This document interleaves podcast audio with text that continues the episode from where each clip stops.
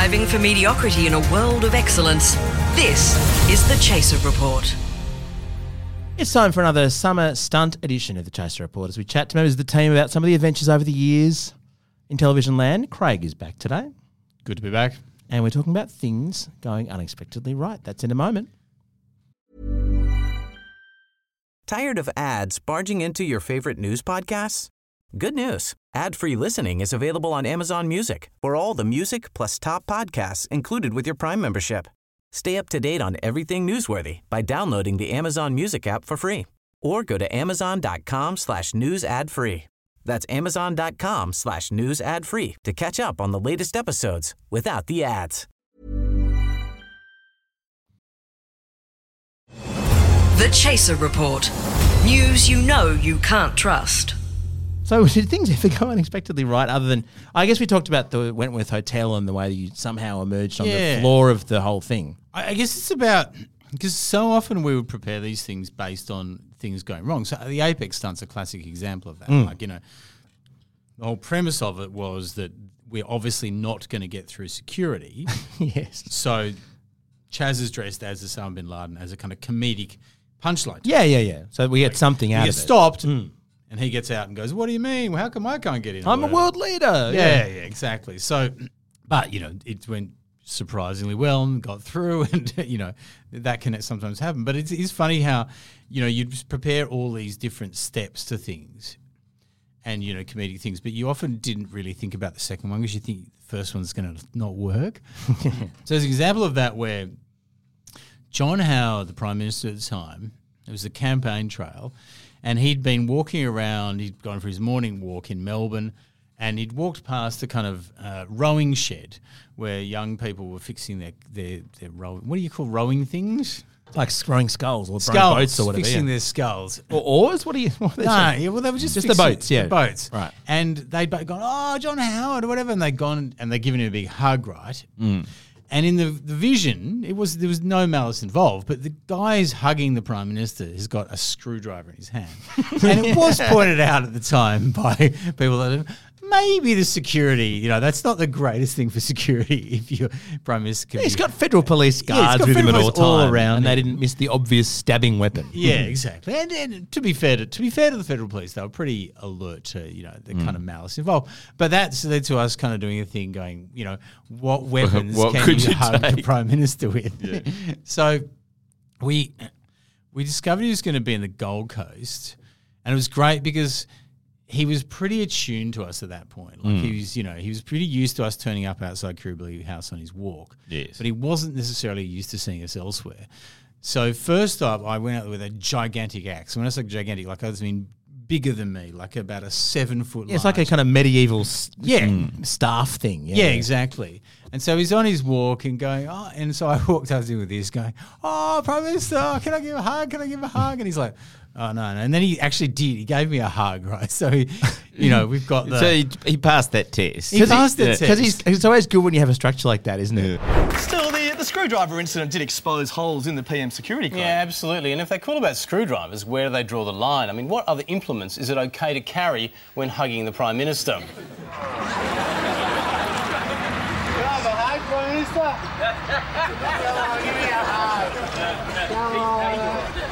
I'll give you a handshake. A handshake? Oh, that's okay. Good to see you, on mate. Good to see You're you. right. Thanks. Good on you. yeah, well, this is it. So he's passed that. But then our follow up one was a chainsaw. and again, Yes. not expecting the first one to have really worked. I hadn't really thought through the chainsaw much. We had done one thing, which in hindsight was very lucky, and we'd taken the chain off the chainsaw. Hmm. But the whole point was we're running, we're then running towards the Prime Minister to try and With a chainsaw. And if you're a federal police, you've got to make quick decision Well, about whether is the, prime minister's in the danger. Great thing. It's, it's a great thing. is and was the- it on? Like, was it? this is the point is that uh, Brad Howard, the director, and I at the time are just basically running towards where the Prime Minister is having this long argument about whether or not we turn it on, going, it'll be much better, it'll sound much better. And then you're going, but we can put it on in post. We don't have to have it on. It's going to be annoying. Why? yeah, We shouldn't Yeah, put it on. you won't be able to hear. Yeah, you be, you know, it's really annoying anyway. So we just get near and we, we go, ah, that's probably better. So I just go, rum. as soon as the chainsaw went on, I've never seen more federal police just converge immediately, and and they were miles. I didn't get near him for the second time. It's like, oh, okay. Johnny, he'll hug anyone. He's a tart, isn't he? He's a He gives good hug. I wanted another one after that. well, his security minders know he loves a hug, and by the looks of that, I'm sure they'd let anything past. Not not quite anything.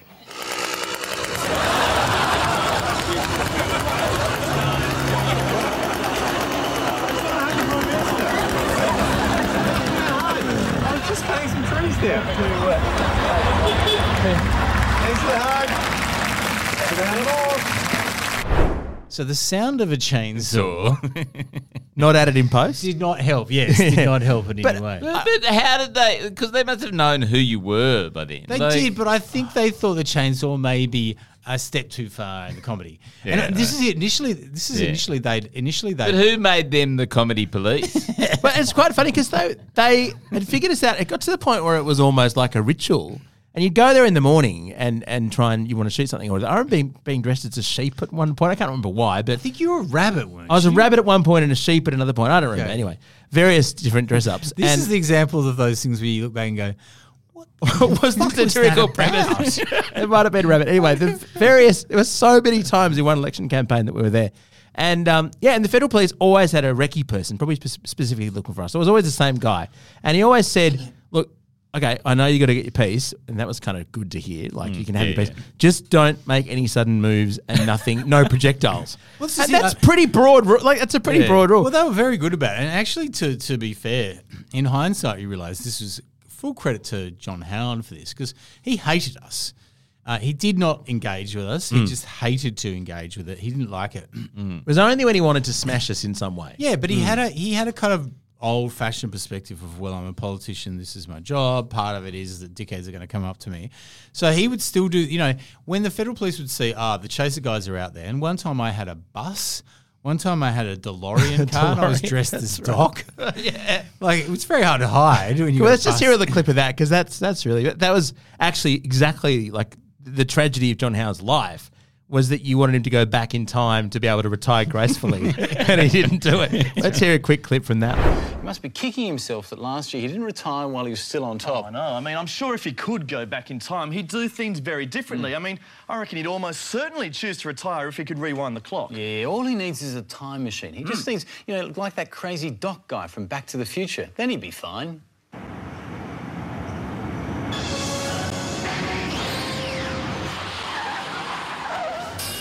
Great Scott Prime Minister, I brought the DeLorean. I've seen the future. We can go back in time. We can go back a year ago to a time when you could retire on top. Get in the DeLorean, we can go back. You can choose the end. All we need is nuclear power, and it can go back in time. You've got nuclear power. Get in, Prime Minister. Seriously, this is the only opportunity. Or we can go back in time, get rid of work choices, and then you can win anyway. Come on, Prime Minister. Only the flux capacitor can save us now, Prime Minister. It'll change the history books. You love the history. Kids in year 9 and 10 learning about the Prime Minister that stood down at the right time. It's the only chance, Prime Minister. We'll go back to the future. We'll get the legacy. We'll fix it.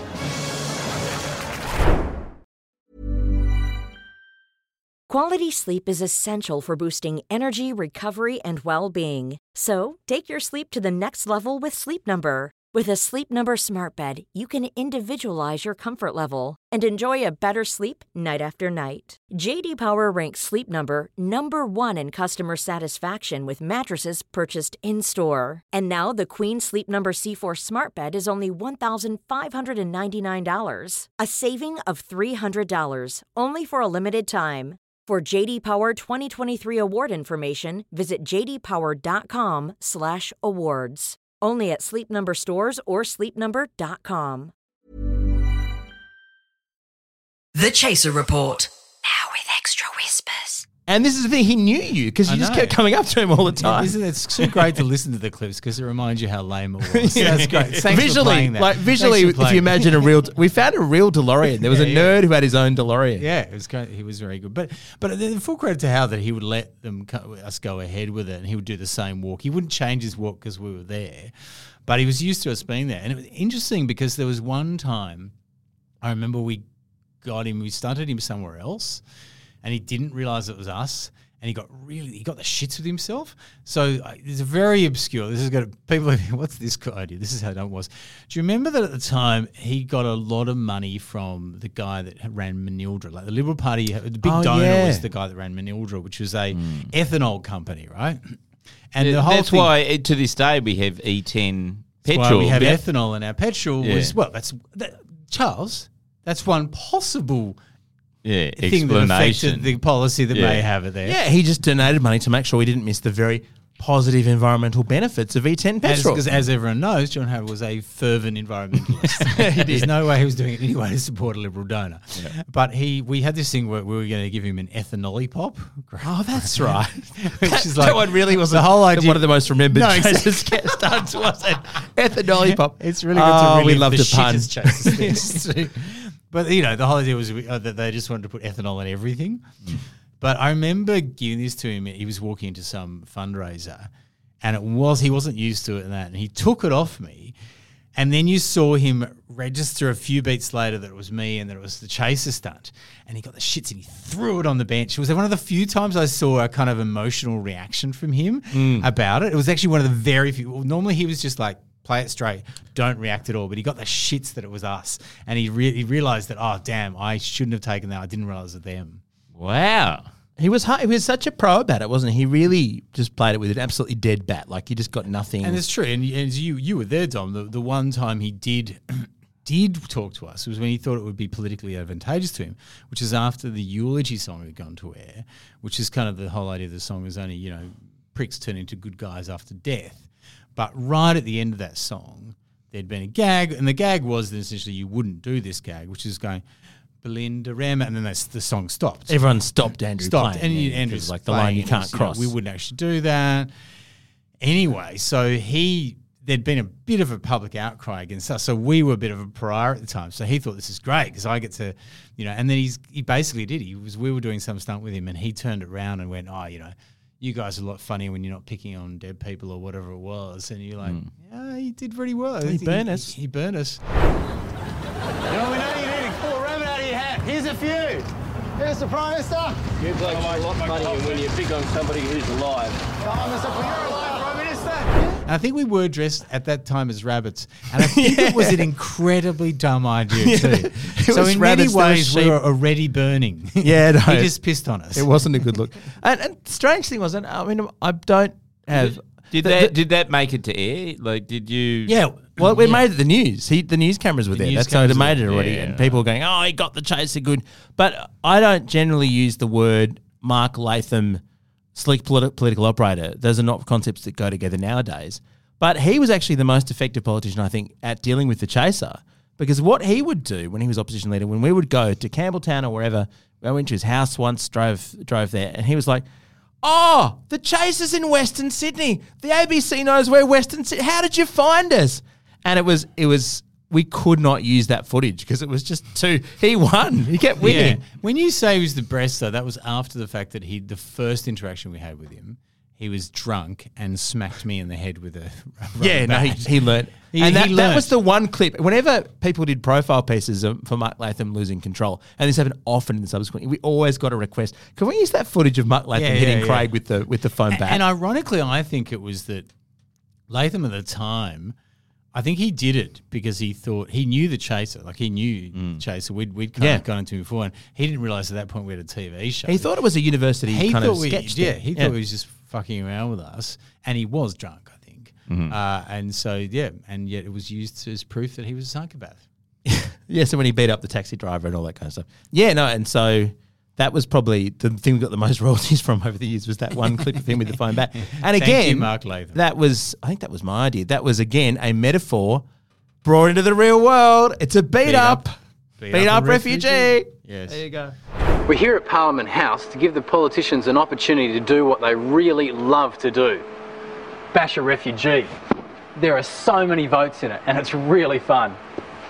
We're just wondering if you wanted to get like 5 or 10% more, more votes in the next election. What do you reckon? You keen on that? Yeah, it'd be lovely. Well, what all you have to do is give a refugee a bash. That's the secret to it, all Oh, yes, yes, yes. yes. It's easy. Look, I tell you, look at this.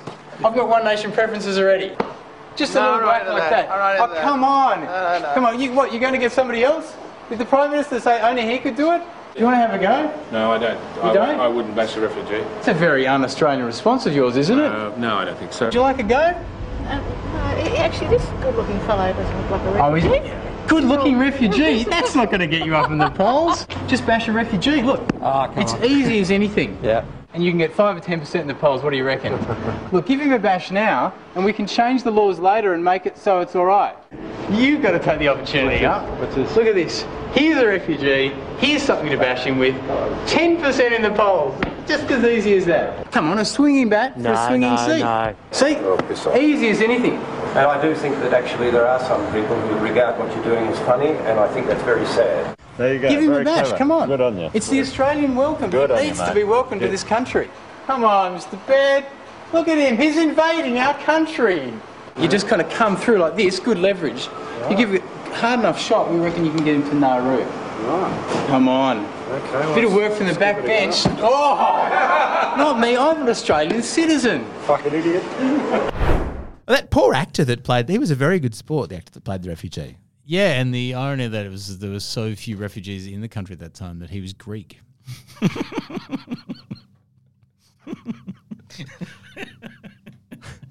Yeah, when I say refugee, he wasn't actually a refugee. He was just uh, someone who we was- that was before you get cancelled nowadays.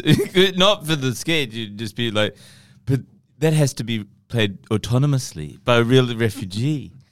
Took a role from a legitimate refugee actor. Yeah, he did.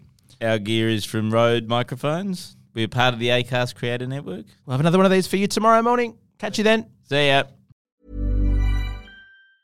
Tired of ads barging into your favorite news podcasts?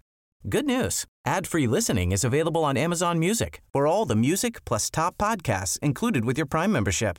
Stay up to date on everything newsworthy by downloading the Amazon Music app for free or go to amazon.com slash news ad free. That's amazon.com slash news ad free to catch up on the latest episodes without the ads.